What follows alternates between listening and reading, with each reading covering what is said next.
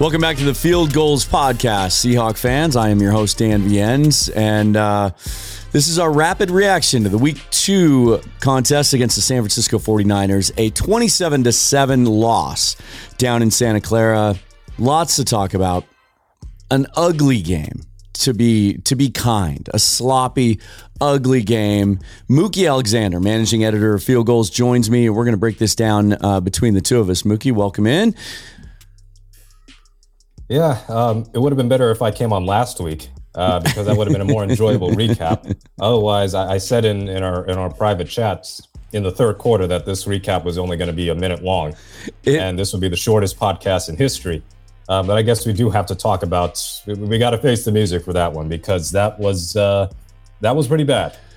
Yeah, it was. And we'll talk about kind of what that means big picture in a moment. But first off, right off the top, what we thought this game was going to be changed on the first drive for the 49ers. Trey Lance, their young quarterback, who they traded 3 first-round picks to move up and get last year out of North Dakota State, in the first quarter, on their first drive, inside the red zone, another quarterback power design run play called for him up the middle. He's hit by Cody Barton. He stays on the field. At first, I thought, well, he must have got a concussion. It looked like kind of in the pile, that may be what happened. Barton got a good lick on him. And then, you know, there was really nothing immediate. There was no immediate reaction, players waving guys over, whatever. And then it kind of slowly developed. And then you realize, oh, geez, they're putting an air cast on him. This is serious. And now we know that Trey Lance has fractured his ankle. They're calling it a very similar injury to what Dak Prescott suffered 2 years ago. He will have surgery. He will miss the season. A big blow for the 49ers. Well, we'll talk about what kind of a blow that might be. But just as far as the game on the field, always unfortunate to see a player injured, especially one with such a promising future ahead of him potentially as Trey Lance. But right out of the gate, you're game planning for a guy who runs the football a lot, who's a unique player. They've game planned in a unique way for him on offense. And now suddenly he's out of the game. Here comes Jimmy Garoppolo. After all the offseason, all the questions about whether he'd even be a 49er, it was assumed he'd be traded. It was assumed he'd be released. They end up extending him for moments like this that I'm sure they didn't expect to happen Week 2. What were your initial thoughts when Trey Lance had to leave the game and we knew we were going to be having to flip over to facing Jimmy Garoppolo once again? Yeah, my initial thoughts were the same as yours when it came to the injury, because I saw him grabbing his helmet. Yeah. So I thought, okay, he might have taken a headshot, and he's a runner, but they can still penalize you for taking a helmet shot.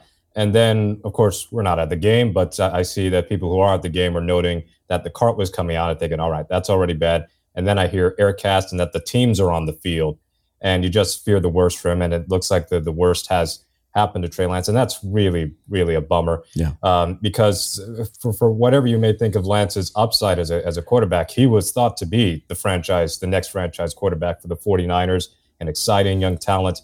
And you got to think about how little football he has played over the last few years. Mm-hmm. I mean, he basically took 2020 off, other than one game with the COVID year, and decided, I'm going to wait and then get drafted next year. Yeah. So he gets drafted in 2021, and Garoppolo starts most of the season. He only appears in a couple of games. He only starts in a couple of games. He did like spot duty and a game here and there. And now, just in his second start as a full-time starter, he has a catastrophic injury.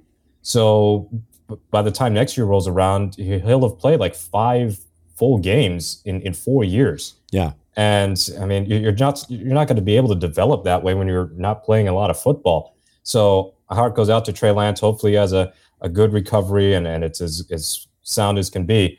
And then on the football side of things with Garoppolo, there was a part of me going, all right, the worst quarterback has come in, because mm-hmm. Garoppolo, you would figure he might not be terrible. He's not rock bottom of the league quarterback or anything, but he's willing to give one or two away. And naturally, he had no turnovers. But early on, the Seahawks defense was just letting Garoppolo get whatever he wanted. Oof. I mean, it was really bad in the first half. No pass rush for the whole game, but the coverage breakdowns were prevalent, and Garoppolo was just carving them up. And you know what? It tells you something that for somebody who does not take a lot of deep shots like Garoppolo, he was willing to sling it down the field. And that, you know, given no game plan or whatever, the fact that they were willing to do that almost seemed like an insult to the Seahawks defense. But you know what? You got to stop them. And they did not do a good job of stopping Garoppolo in the first half. They did better in the second half, but I feel like that was a mixture of second half adjustments, and Mother Nature kicked in and gave us a good showering there down in Santa Clara. Yeah, second week in a row, the 49ers had to play in really, really tough weather conditions.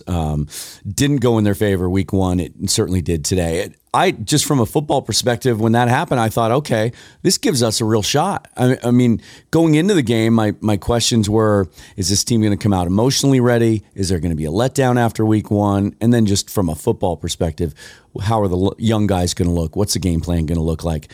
You know, how are they going to? I thought this week was going to tell us more about who this team was than week one did, which we'll get to in a minute. But I'm thinking, okay, now the defensive game plan simplifies for the Seahawks, doesn't it? They don't have to worry about QB power. They don't have to worry about design quarterback runs. All that stuff can go out the window, which after that first drive, I thought, well, good, because they were gashing us in the run game. For the second week in a row, the Broncos started off doing that last week as well. Just massive gaps in the interior of that defensive line for the running backs to run through and the quarterback to run through. Converted a couple of third downs. So I thought, well, now it's a much simpler game plan. Now we can tee off a little bit. We don't have to spy Jimmy Garoppolo. Gives us another guy in coverage. This gives us an advantage. And there were questions. Jimmy Garoppolo had rotator cuff surgery less than a year ago. Like if he was a baseball pitcher, he'd be missing another season before he's coming back from that. So there were questions about what his arm strength would look like, what his accuracy would look like. He just looked like the same old Jimmy Garoppolo, and he looked efficient enough. And it took, like you said, it took an entire half for that Seahawks defense to kind of pull it together. But the story today, as I sit here, and my rapid reaction to this game is the Seahawks offense is pretty terrible. And no matter what happens on defense, and we'll still talk about some of that and what some of the young guys did, that offense looks inefficient. It looks unfocused. It doesn't look like there's any kind of identity there. Again, a Pete Carroll offense, 31 passing attempts. Granted, they were behind most of the game. 31 passing attempts, 30 of those by a quarterback, which we'll explain in a moment. And only 12 rushing attempts by running backs. Rashad Penny never got going. They tried to feed Kenneth Walker. He never got going. What's your overall takeaway of the issues on offense that we're seeing? Because they were masked in week one by a couple of big plays in the first half. No scores in the second half against Denver. Gino Smith did nothing in the second half against Denver. Was efficient today, 24 out of 30. No dynamic plays, a lot of dump-offs, a lot of check-downs, only 197 yards, one interception, no touchdowns. Overall impressions of the offense. Yeah, well, if I did an impression of the offense, it would just be a fart noise. But as far as the assessment of the offense, Gino is Gino. I mean, I compare him to it's not a direct comparison, but this looks like a lot of the Tavares Jackson games of the 2011 season, which and probably less conservative, or rather more conservative than that. The shots down the field were few and far between. And the one time that Gino had a genuinely big play down the field to Metcalf, a phenomenal catch. Yeah. But I'm just glad that it was a get up and go get it ball. Abe Lucas is an ineligible man down the field. And even that was a trick play. And boy, that wasn't the worst trick play of the game, as we found out later on in the series. But so I've been on the side of just keeping Gino as a starter, and then Drew Lock is like in case of emergency. And while I'm still on that side of the fence, and I believe that Lock's upside is really just not nearly as high as people think it might be, Gino's had 5 starts dating back to last year with the Seahawks. 3 in 2021 when Wilson was injured, and then the first 2 here. They have hit 300 yards of offense one time. And that one time was against Pittsburgh. That game went into overtime. So that means in 4 quarters of football, they have never gone above 300 yards of offense with Gino at quarterback. Yeah. Now, this wasn't all on him because some of his better plays, again, erased by penalty. I didn't mind the interception because it was a 3rd and long play and he's trying to convert down the field. But he made some other dangerous throws. Had a couple of near misses. Couple of near misses. His pocket presence still just is absolutely aggravating to watch. Like all our frustrations with Wilson over the years, Smith just does not sense pressure at a high level, and we shouldn't expect him to. I mean, he's been a backup for a while for a reason. So the passing attack was one thing, but the rushing offense was really inept. I mean, they had, I think Walker and Penny combined for 25 yards on 10 carries, and you're not going to just keep running into a brick wall. The blocking was suboptimal. And I think we should have anticipated that because, you know, Denver is we think at least a decent defense, but the Niners defense has been great for at least 2 out of the last 3 years. When they're healthy, they're a great defense. And Cross and Lucas and Lythe and Jackson and Phil Haynes, because Lewis ended up getting injured, they all took their lumps at some point. Gabe Jackson in particular was really bad. And he's the veteran of the offensive line. Yeah. Lucas had a couple of penalties, including one that was a real killer there on the Metcalf catch. But when they couldn't run the ball, I feared the worst because they didn't run it great against Denver, but they at least got a couple of good conversions here and there. And even Penny broke one for 20-something yards in that game. But in this one, their longest carry was 8 yards. And Smith is not really a dual-threat quarterback. So, yeah, this offense is just really not going to be up to par against good defenses. Now, the Falcons' defense and maybe other bad teams, that could be a different story. Sort of like the Jaguars game last year. Regina was starting out hot, and they won comfortably. But against defenses like San Francisco, they really have no chance because if the running game gets stuffed, they're going to be put in too many obvious passing situations that Smith is just not going to be able to handle. And if I have a bone to pick with Shane Waldron beyond the play call that we'll talk about a little later on, why is DK Metcalf treated like a possession receiver? Because I'd love to see his route tree. And it is baffling to me. This is 2 games in a row now where his catches are generally within 5-10 yards of the line of scrimmage. And targets down the field are virtually non-existent.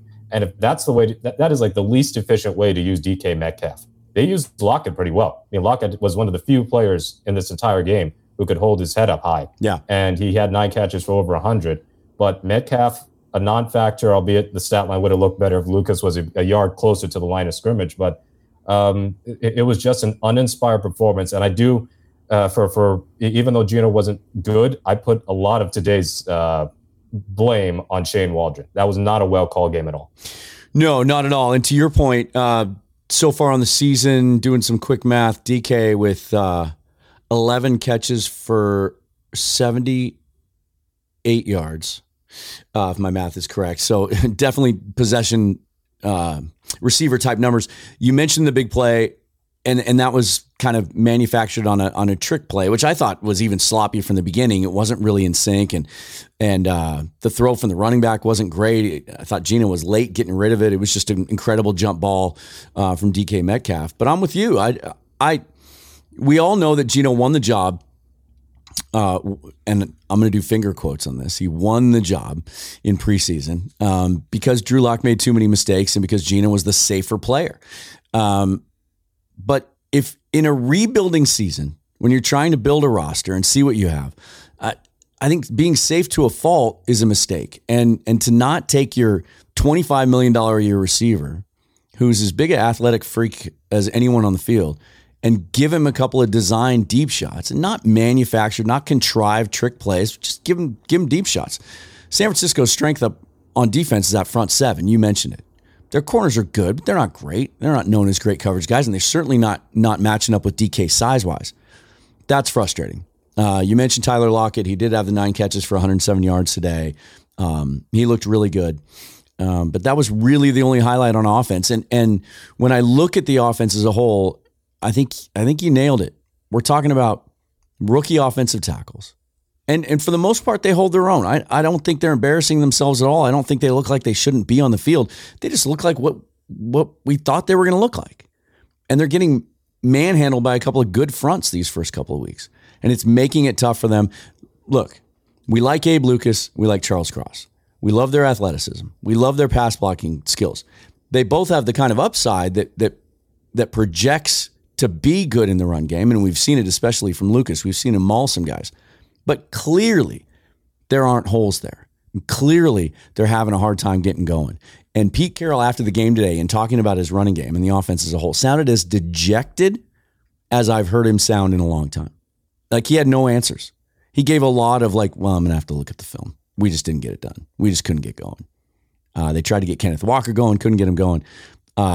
He sounds like a guy who's a little lost for answers right now. But I pin that on the offensive line. I just think... they're young, and we're gonna have to struggle through this experience. Yeah, and it's going to be growing pains for a lot of these players, Lucas and Cross in particular. I didn't think the offensive line was atrocious in pass protection, no, they weren't. But really it wasn't a win, certainly, in terms of their matchups against Eric Armstead and Nick Bosa and I think Ebukam as well. I mean, it's just a mismatch. That's a more talented defensive line compared to the, I guess, neophyte-ish Seahawks offensive line, where even with Haynes coming into the game, it's not like Haynes has some illustrious history of getting snaps on the field. It took him 3 years to even get regular playing time. Yeah. He got cut in 2021, and then he came back through the practice squad. So, yeah, they'll take their lumps. But the running game, I think that was the real hammer blow. And they've had a hard time running against the Niners for years now. It has been a good while, maybe 2018, I would say, is the last time that they have had any sort of successful rushing attack against that 49ers front. And that's across multiple lineups on the offensive line. So if they can't run the ball effectively, like I said, it's going to be on Geno's arm. And if Geno's not going to take enough chances down the field, then they're really at a loss. I know Gino had said in the postgame presser something about the 49ers were playing a lot of shell coverages, so they tried to limit the big plays to Lockett and Metcalf. Okay, well, then on Waldron's side, you got to be able to scheme yards after catch. Yeah. And if that can't happen, then your offense is DOA. And, of course, we know how they are on screen passes. The easiest yak play you can imagine. Can't do that, but you can still find something in the intermediate. You can find something on a bootleg. And they just couldn't. I mean, every catch that they were having, it felt like it was an immediate tackle situation. They're not even in position to break tackles. Yeah. So the Niners were just swarming to the ball. They were all over Seattle's receiving threats and their running backs. You know what's frustrating as a longtime Seahawks fan? I feel like we have this conversation every year where we see where they don't utilize their personnel properly on offense. And in particular, it's been an ongoing issue that they don't utilize their running backs in the passing game, and they're not a very effective screen team when they should be, given what they're trying to accomplish on offense. But yet, and it doesn't matter who the offensive coordinator is. They all tease it. They all talk about it. They don't execute it in the regular season. This preseason, we saw it. We saw DJ Dallas. We saw Travis Homer. We saw Kenneth Walker in that first game. I even talked on the show a couple weeks ago about how I thought Gino Smith and Drew Lock showed a propensity, a little bit more skill for that type of game than Russell Wilson. Russell Wilson didn't really like throwing those passes. We haven't seen any of that, and that might have helped today a little bit. We haven't seen them spread the ball around the way we thought we were going to. We haven't seen the stuff that we have come to become accustomed to when we watch the LA Rams play, right? And maybe we need to stop talking about Shane Waldron as bringing a Sean McVay offense with him. Maybe he didn't. Maybe this is what Pete Carroll wants, and he's just sprinkling in some cool formations. But let's get to the apex of this story. There was a pivotal moment in this game, and I think you and I have just talked about difficulty in the running game, difficulty in Geno Smith making things happen in the passing game. To me, there was a sign today, a little bit of evidence during this game that the coaches don't trust that offensive line either to get it done. And we saw that in the red zone. Second quarter, nice little drive by the Seahawks put together. They get down inside the red zone. And first, we see two back-to-back plays out of the Wildcat, which we haven't seen in Seattle. I don't know. Did they run it with Percy a couple of times? Like it's been a minute. And I think when it first came into vogue, I think we saw it a couple of times way back when. But the first play with Kenneth Walker in the Wildcat didn't really go anywhere. The second one pitches it to DJ Dallas, who then tries to throw it to DK Metcalf in the corner of the end zone. DK Metcalf was open. Pete Carroll said after the game, it worked. He literally said the words, it worked. We just didn't throw the ball very well. Yeah. He threw the ball 5 yards short of the intended receiver right into the hands of a 49er defender to end that drive. What was the score at that time? Was it 10-0? I think it was 13-0. 13-0 at that time. The game was still within reach. Yeah. That to me was so out of left field. It just screamed, we don't trust our offensive line to get a push and create space in the running game. And we don't really trust Geno Smith to make a play down here either. I was shocked by the execution. I was shocked by the play call, not shocked by the execution. To me, it just smacked of a lack of trust. I want to hear more from Shane Waldron for why they made that play call. And Pete can see it worked. It worked great for the 49ers because DJ Dallas, much less likely to complete that pass to DK Metcalf than Geno Smith, Drew Lock, and Sean Mannion from the practice squad. I mean, the Seahawks and trick plays is a complicated history, because I remember in the Carolina game a few years back, I think it might have been Josh Gordon's very last snap on the team. After picking off Carolina, they throw some ridiculous deep ball with Gordon to a covered Metcalf, I believe, actually, too, and it gets intercepted. This was worse because Gino had just made a really good play on the run, escaped a sack, went rolled to his right, found an open Tyler Lockett. They're at the 13. Yeah. The play before the pick, I was already upset they were doing Wildcat. I felt like the use of Kenneth Walker was so ham-fisted. And it was lucky that they even got yards on that play. Yeah. Because it looked like a dead play. And then Walker just broke tackles to get a few yards. And then I see, wait, they're doing Wildcat again? Right. I mean, say what you want about Pete Carroll and, quote, Stone Age offense. He is modernized to 2008, the Ronnie Brown years, because that was when Wildcat really took off in the NFL with the Miami Dolphins using it against New England. But in 2022, using that back-to-back plays is befuddling. Dallas has never thrown a pass in his career, or at least in his NFL career for sure. I don't recall if he's ever thrown a pass in college. And sure looked like he'd never thrown a football before. I mean, it was as ugly a throw as you're ever going to see from a running back. Yeah, I would have assumed that they had replaced a football with a shot put. Your father knows about saving money. It was just everything so I'm wearing, inept. I've had since. And for the Seahawks to just give away points like that, because they were in field goal range. Yeah. At worst, if you kick a field goal, it's 13-3. Right. And you're cool with that. But they should have just kept Gino in the game. Gino has his best play of the whole game, and they take him out for the next two snaps. I mean, that was a really awful decision by Shane Waldron to even go to that well.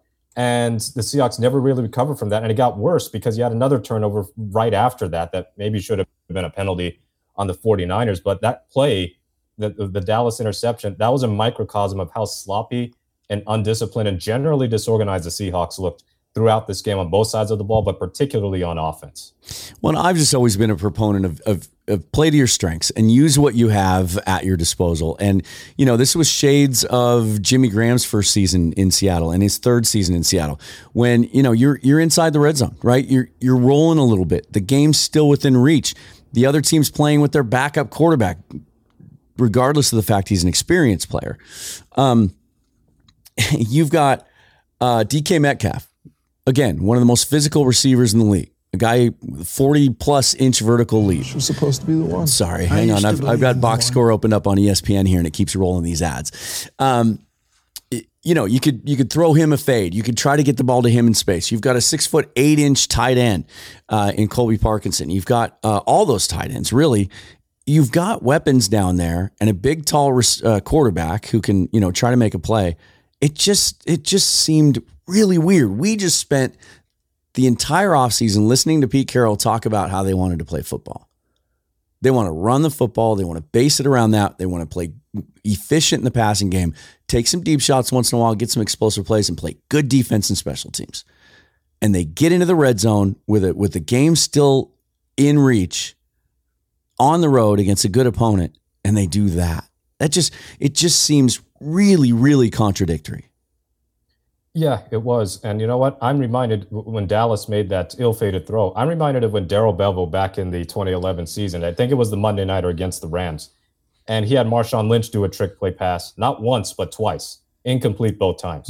Turns out that was a lot better than what we saw today. I haven't pulled up any advanced metrics or anything, but I bet the win probability, which was already probably not going to be high at that point, just plunged straight after, because you can't have that sort of turnover when you know points were going to be at a premium just on the weather alone. I mean, the over-under on this was low for a reason, and it still hit under, in large part because of the Seahawks' ineptitude. But, you know, it's going to be a bad weather game. That's a really good defense.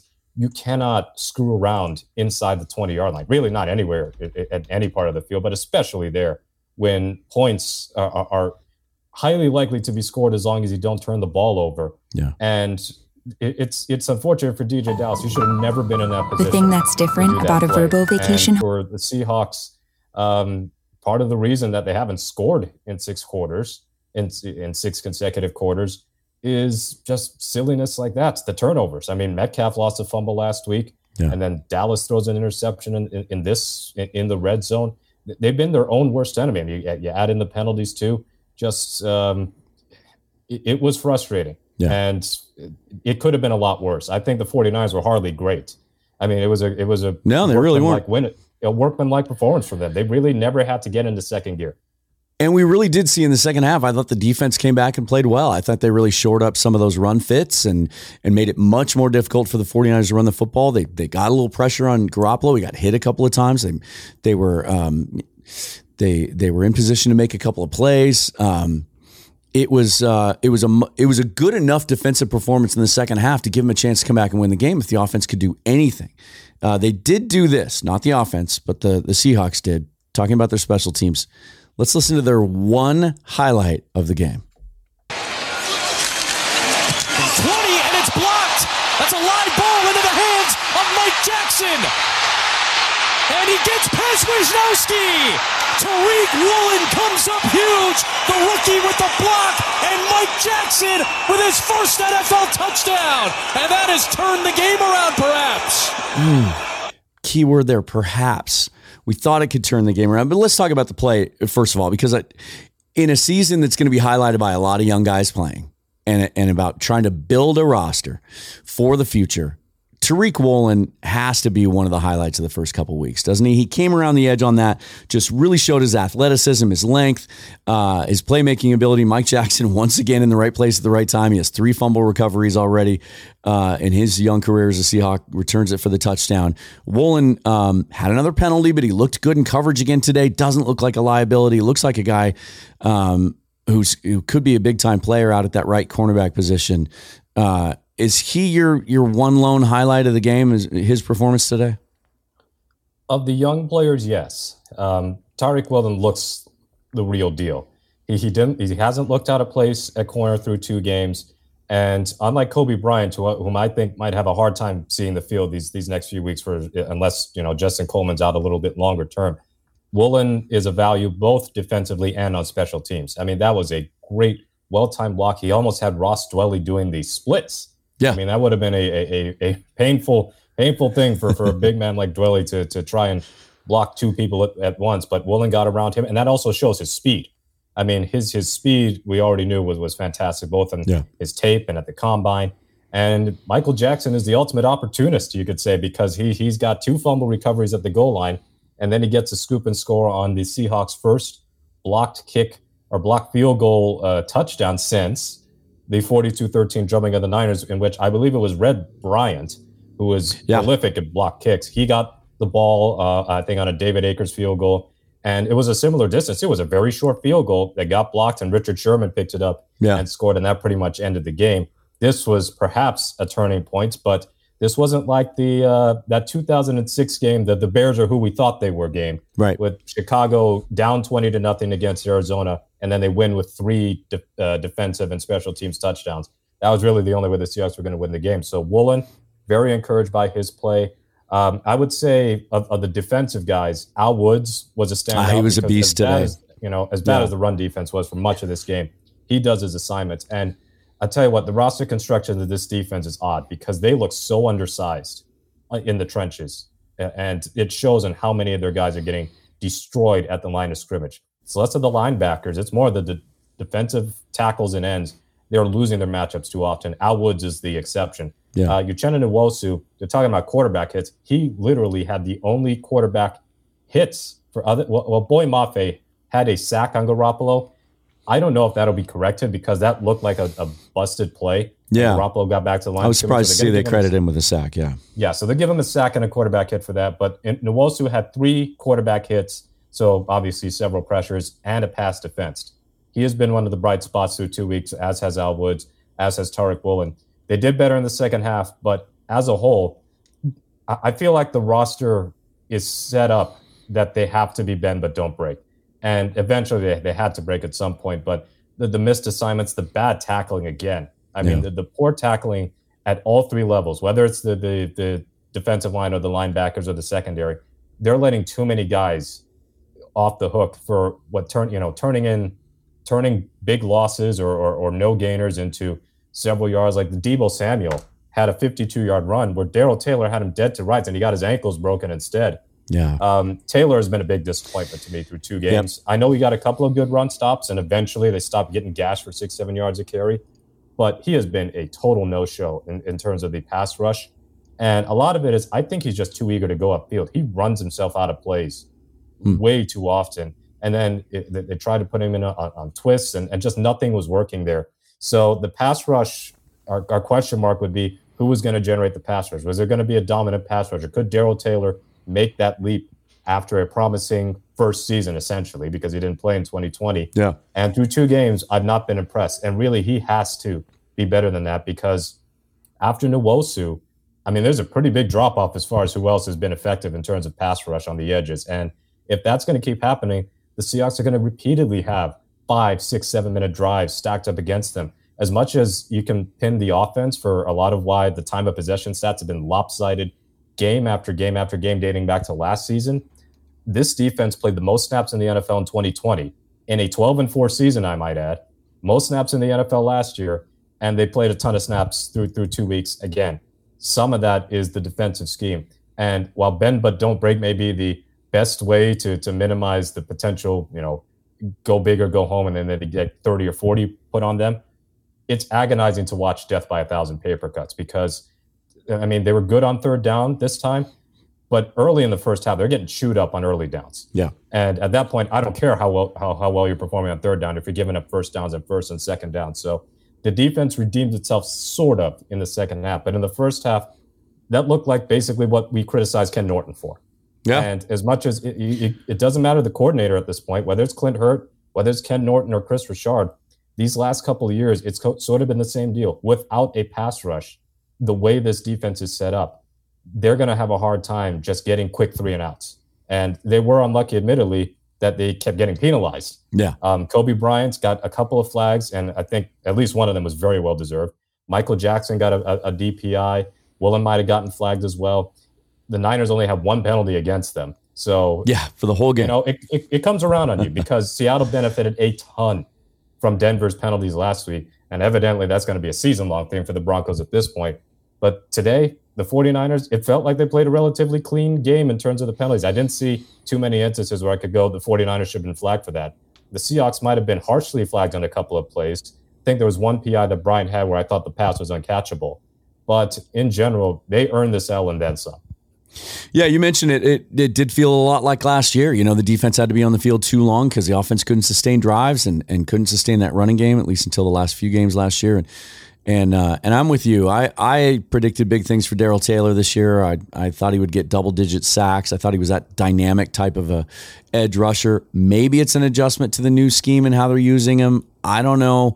I wonder if Boye Mafe might start to get some more snaps as we move forward, because it does seem like when he's in there, he's around the ball and he tends to make plays.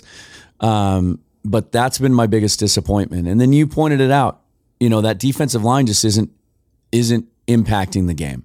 And the one guy on the interior that can kind of get after the quarterback a little bit, Shelby Harris, left the game again today. It's a hamstring issue. Don't know how serious that is. It's, you know, when we start talking later in the year about all those extra draft picks we have next year, and certainly quarterback's going to be a center of that conversation. I think a dynamic difference maker on the defensive line is a huge, huge, huge need on this team. It's something they're lacking right now. And the way you make up for that is with linebacker play. I thought Brooks and Barton were good. Again, they had 21 tackles between them. But, you know, Jordan Brooks is racking up tackles, but he's not making plays either. He's not really doing anything dynamic. It's just when your offense can't sustain drives, you have to have some guys up front that can impact the game, and we just haven't shown that so far. And then we get the blocked field goal, so it's 20-7 at that point. Still early in the second half. There's a chance. Next time we get the football on offense, two interior runs on first and second down, and then a Gino Smith designed run on third down, wasn't it? That comes up short, three and out. And to me, that was the game. You know, you come out, you're gonna go wildcat trick plays in the red zone in the first half, right? To almost take yourself out of the game. You come back in the second half, you get back into the game potentially, and that's your answer. It just felt like a young football team that doesn't have enough playmakers, that's trying to figure things out, going up against a team that's got more things figured out. Today smacked to me of this is kind of what we thought this year was going to look like, and that the first half of last week and all the all the emotion and all the excitement surrounding that game and Russell Wilson, that storyline and everything kind of masked some of the real issues that we saw in that game. They come out with the W. This game, to use the Dennis Green line again, we are who they thought they were. I think we're going to see, there's going to be some good weeks, but I think we're going to see a lot more of this as the season continues. Yeah, and I wrote that up last week in my winners and losers column after the Broncos game, is that they are going to have some games. If we assume that Denver can look any bit more competent than they have these first two games, because they were not good today. They were very bad. Wilson in particular, that's as bad as I've seen him for a while. And Hackett looks like if they don't make the playoffs, that's a one-year head coach and he's fired. But I said last week that they're going to have some weeks where they win unexpectedly. That Broncos win was, by the betting lines, an unexpected win. They were a touchdown underdog at home. This was a pretty expected loss. I know I picked Seattle, but I can occasionally be a homer. I'm allowed to do that. It's hard not to. They looked like they deserved the 10-point underdog tag, even though the Niners are coming off a loss to Chicago. Yeah. And you think about the bad teams on their schedule, per se, like Atlanta, they could easily be 2-0. I mean, they blew the Saints game, but Atlanta's just got that unique ability to squander leads.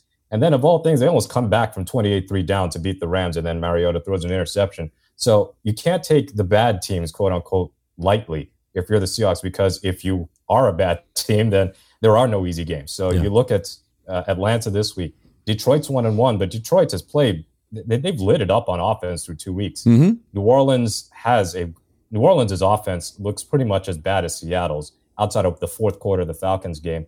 But their defense is good enough that could be an ugly mess of a game from start to finish. Yeah. Or Carolina, again, bad team, 0-2. That's a little bit further down the line.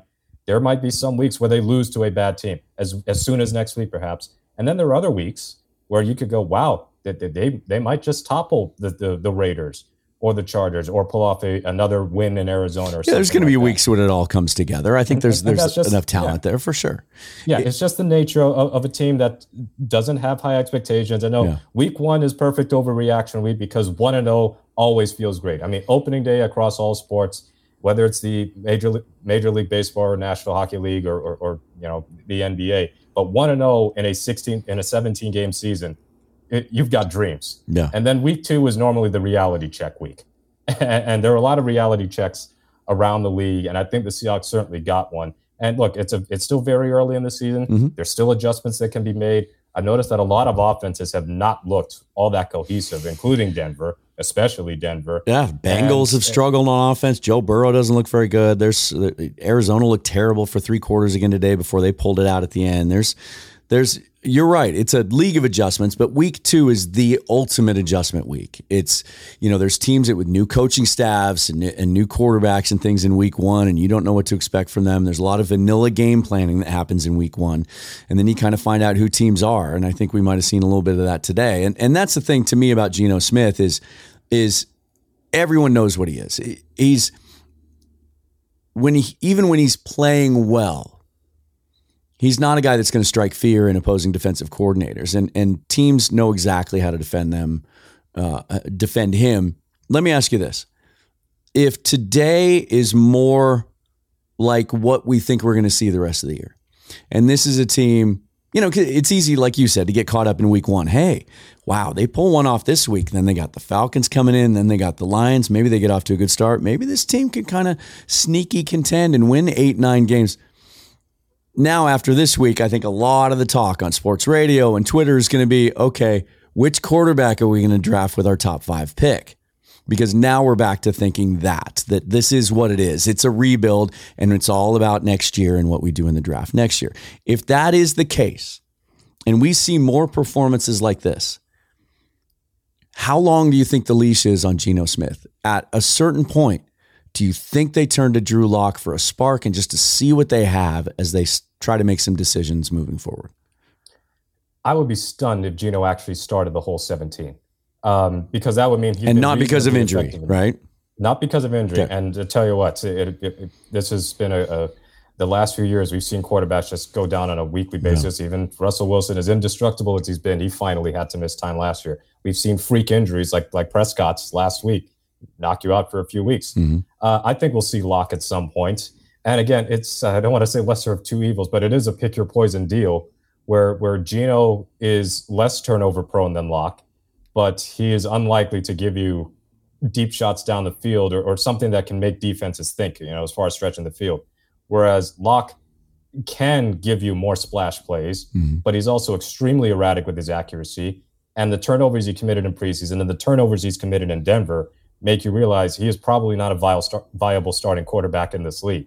But just for something different, that could happen. But I don't think this game Pete will be willing to put on Gino as much as it was the lack of a running game, the struggles with the offensive line and pass protection, a couple of bad breaks here and there, and the 49ers being a good defensive, not a great one. But if this persists against worse teams, like if I see next week against the Falcons, they're scoring 10 offensive points, and then against Detroit, they're struggling to score, and against, the Raiders and other teams through the first half of the season, then there's going to be some consideration as far as making a quarterback change.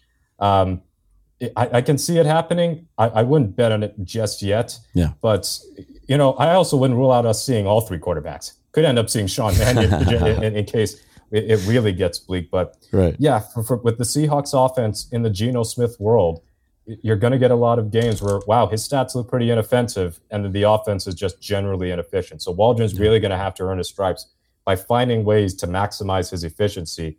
And he's still got time. It's still very early in the season. Everybody's 1-1 in the NFC West now, thanks to Arizona's comeback for the ages. But it's also hard to watch. And at least I want to see an exciting offense. And the excitement level from quarter number 3 of the Denver game through the end of this 49ers game has been very, very low. And like I said, it's somewhat reminiscent of the Tavares Jackson offenses in 2011. And the only way that gets fixed, I think, if it's going to be similar to Tavares' year, is if the running game gets going again. I know they have to pass to win, but if they can unlock Penny and unlock Kenneth Walker and just get chunk plays so that not everything is going to be put on Geno's arm, then there'll be reason for optimism. But in the meantime, Seattle's got a brutal schedule. There's no two ways about it. And I know the Raiders might be 0-2 and the Chargers are 1-1, and you don't know how healthy Herbert's going to be in a month's time. Yeah. But you figure that the Seahawks are going to be an underdog for a lot of games for the rest of the season. And a lot of it is because the strength of the defenses that they're going to face down the line is going to be absolutely brutal just in terms of the pass rush. I mean, you're playing the Raiders with Chandler Jones and Max Crosby. You're playing the Chargers with Joey Bosa and Khalil Mack. Yeah. The Falcons don't really have too much of a pass rush, but Arnold Ebikete is somebody who looks promising through the first couple weeks of the season. And Aidan Hutchinson, I think, had 3 sacks today. Had 3 sacks in the first half. So it's going to be a tall order for this offensive line, and therefore a tall order for Geno Smith. And really, if the Seahawks are going to be able to scrape together more wins down the line, beyond the offense finding a way to be more efficient, the defense is going to have to force turnovers. And they forced none today because a blocked field goal is not a turnover. And they weren't too close. I mean, I don't think they forced any fumbles. They weren't very close to it. I mean, Quandre might have had an interception, but it was better to drop that for field position reasons. Yeah, they wanted the goal line. Over the last 20 or 21 games, the Seahawks have had like 3 interceptions by cornerbacks. Yeah. So Quandre Diggs has been the ball hawk. They have to find ways to generate some game-changing plays on defense instead of just letting teams march down the field 6-7 yards at a time. You can't have both. You could get away with it in years past when Wilson was able to make magic happen. But with a Geno Smith offense or a Drew Lock offense down the line, you can't have that and the defense just letting plays develop, letting drives get into the red zone. That's not sustainable because one of these days, it's not going to be only giving up 27. It's going to be giving up 40-something. Well, I hinted on Twitter today that I had a little bit of a conspiracy theory about the Seahawks, and here's I'll unveil it now. Pete Carroll's never, ever, ever going to use the word tank. He's never going to admit that they're rebuilding. In fact, he's done the opposite, that he's kept the company line, that we can compete, and we think we like this roster, and we think we have more talent on this roster than other people around the league and people that cover the sport do.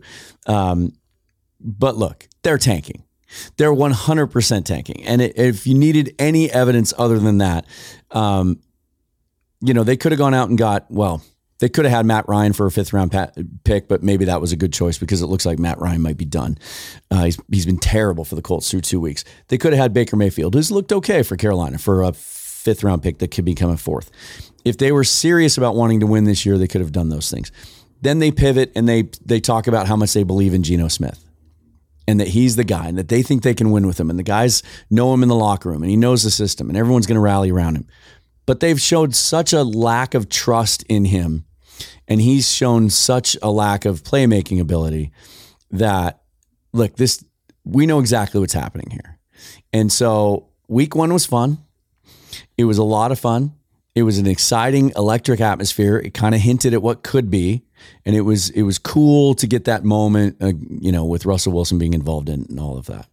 But now we're in reality, and I do think that what we saw today is a lot more of what we're going to see the rest of the year. And so I think what we're going to be talking about on this show for the remainder of the year, for the most part, rather than really picking apart each game and where the pivotal moments were, is looking at the big picture. And it's easy to get too high coming off a win. It's easy to get too low coming off a loss. I do still like a lot of the young pieces that they put in place on this roster. And if a couple of plays had gone differently here or there, and this had been a 3-point loss or a 1-score loss, and they had a chance to win at the end, I think maybe we're feeling a lot differently about this. And I do think there were still some good things to take away from this game. And that is that there are a lot of young guys playing. For the most part, they held their own. And those guys are learning and getting better every week. There's going to come a time, and it's going to be, I think it's not going to be that far down the road. We're going to be talking about, look at that pick that Tariq Woolen had, that game-changing play that Mike Jackson or Josh Jones came up with, or Daryl Taylor getting loose. Look how good the offensive tackles are playing and how well they handled that front seven that we just saw. 27-7 doesn't look good, but I think there's still some cool things going on, and I'm excited about the process itself. And look, they come home and play the Atlanta Falcons next week. We could be singing a different tune next week and talking about a 2-1 Seahawk team that has some good things going for it. Well, to tell you what, Mariota more or less gave away today's game against the Rams, but there's an alternate universe where the Seahawks might have actually taken Desmond Ridder, who's Mariota's backup at the moment. They brought him in for a visit. They liked him. Yeah, he was the only one of the quarterbacks in a weak class, a perceived weak class, and it probably is just a weak class outright, that they brought in for an official visit. Yeah. And I think sooner rather than later, Ritter's going to end up starting over Mariota because, Mariota is also, he is who he is. He's not what he was crafted up to be after his electrifying years at Oregon, and then all the injuries didn't help either. But, the Atlanta game, it's in theory a bad team against a bad team. And hopefully it's more exciting than what we saw today from Seattle against San Francisco. But Atlanta's been competitive, should have won the Saints game, made a spirited comeback against the Rams, who might have their own concerns after nearly pulling a Falcons against the Falcons with the 28-3 lead at home, I might add. Yeah. Yes. So, it is a big picture thing. And you mentioned your conspiracy theory. Well, I have to keep going back to 2011 because that was the gap year, so to speak. Because they had a playoff season, but it was an unusual one in 2010 to make the playoffs, win the division at 7-9, and get blown out in pretty much every loss along the way. They were doing massive reconstruction and renovating of that roster because basically Tim Ruskell and everybody else just left it in ruins. Yeah. So Carroll and Schneider had to make changes. So they let Hasselbeck walk from his contract. And in 2011, they didn't go after Colin Kaepernick when he was available. They didn't go after Andy Dalton. They could have picked a quarterback in the first round of that draft or traded down to early second and gotten one. Yeah. They could have gone for Kevin Kolb. You remember Kevin Kolb was supposed to be the real deal because of his brief appearances in Philadelphia. They could have traded for Carson Palmer when Palmer more or less said, I'm not playing for the Bengals anymore. Yeah. They could have traded for Donovan McNabb. And that would have been a really bad thing because McNabb was mucho washed by then. Yeah. But still, they could have gone higher than staying with Charlie Whitehurst and then signing Tavares Jackson. And yet they chose to have both of them on the roster. And we ended up seeing some exciting games like the Giants win. They weren't supposed to beat the eventual Super Bowl champions, but we saw seeds planted of a soon-to-be elite defense. And we also saw the 6-3 disaster, the game that Whitehurst started as one of the worst games in Seahawks franchise history. So yeah. I think we're going to get a lot of 2011 similarities. It's not going to be identical because there are more established players in terms of talent on this roster than the 2011 edition. Mm-hmm. But yeah, you have to go bigger picture with this roster. I think the only way that we see the Seahawks have to question the job security of Carroll and or Schneider is if this really goes off the rails. And that means they go 2-15 or 3-14, and they look like a completely dysfunctional, poorly coached team. If it's anything at that level, then job security has to be questioned, because that would mean that despite all the pumping up of the roster and having Metcalf and having Lockett, having Penny and all these young guys, you are one of the three worst teams in the league. Yeah. Any bit higher than that, and I think Carroll and Schneider are fine. You can sell the vision. It's just it has to work starting next year. And I think for Carroll and Schneider, they're going to be salesmen, essentially, for the rest of this season, where they're going to be games that look like this, growing pains, et cetera, et cetera. Quandre Diggs had said in the postgame, apparently, obviously we're not that good, with the emphasis on that. And that couldn't be any truer, Quandre. I mean, we knew the Seahawks weren't going to be just holding teams to 16 points and getting goal line stands every week. Right. But we also know that they can be better than the 27-7 drubbing here. So just buckle up for the ride and hope it's not that painful. I don't want to say trust the process, but because God knows, as an NBA fan, just recognize it is a process. Annoyances. That's step one. It is a process. Yeah. And there are a lot of Seahawks fans who weren't necessarily around for that rebuilding process. Right. Not saying you're a bandwagon fan, but just if the success of the 2012 team brought in a bigger fan base that's now really global. But the lead up to that was kind of painful. It was like pulling teeth. And right now, this offense is like pulling all the teeth out, including the wisdom teeth. But, you know, again, early in the season, check back next week. If they end up beating Atlanta, then suddenly we're all celebrating again entering October. Good stuff. Mookie, thanks for joining me today. The Seahawks again lose 27-7 to the 49ers, but you brought up the point. You know what? You want to find a silver lining? The Seahawks are still tied for first place in the NFC West with all three other teams in the division. Didn't look like it was going to be that way until Arizona came back and got that win today, but they take on the Atlanta Falcons next week. It's a Sunday home game. I think the forecast looks pretty good. Should be good conditions for the Seahawks. And, you know, I think the ongoing storyline every single week is going to be, let's see how they react this week.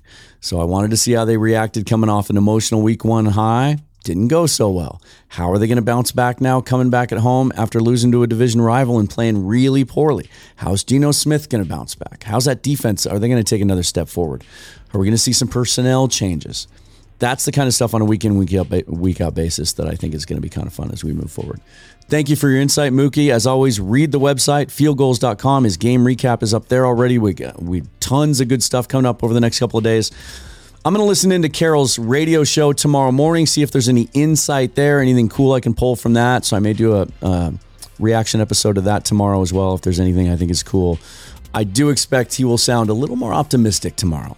He tends to do that. After watching the film, sleeping on it, he'll come back with some rah-rah stuff tomorrow. We'll be there for that. Mookie, thanks for joining me. You can find him on Twitter at Mookie Alexander. I am at Seahawks Forever. I'll talk to you in a couple days. Thanks for listening to the show.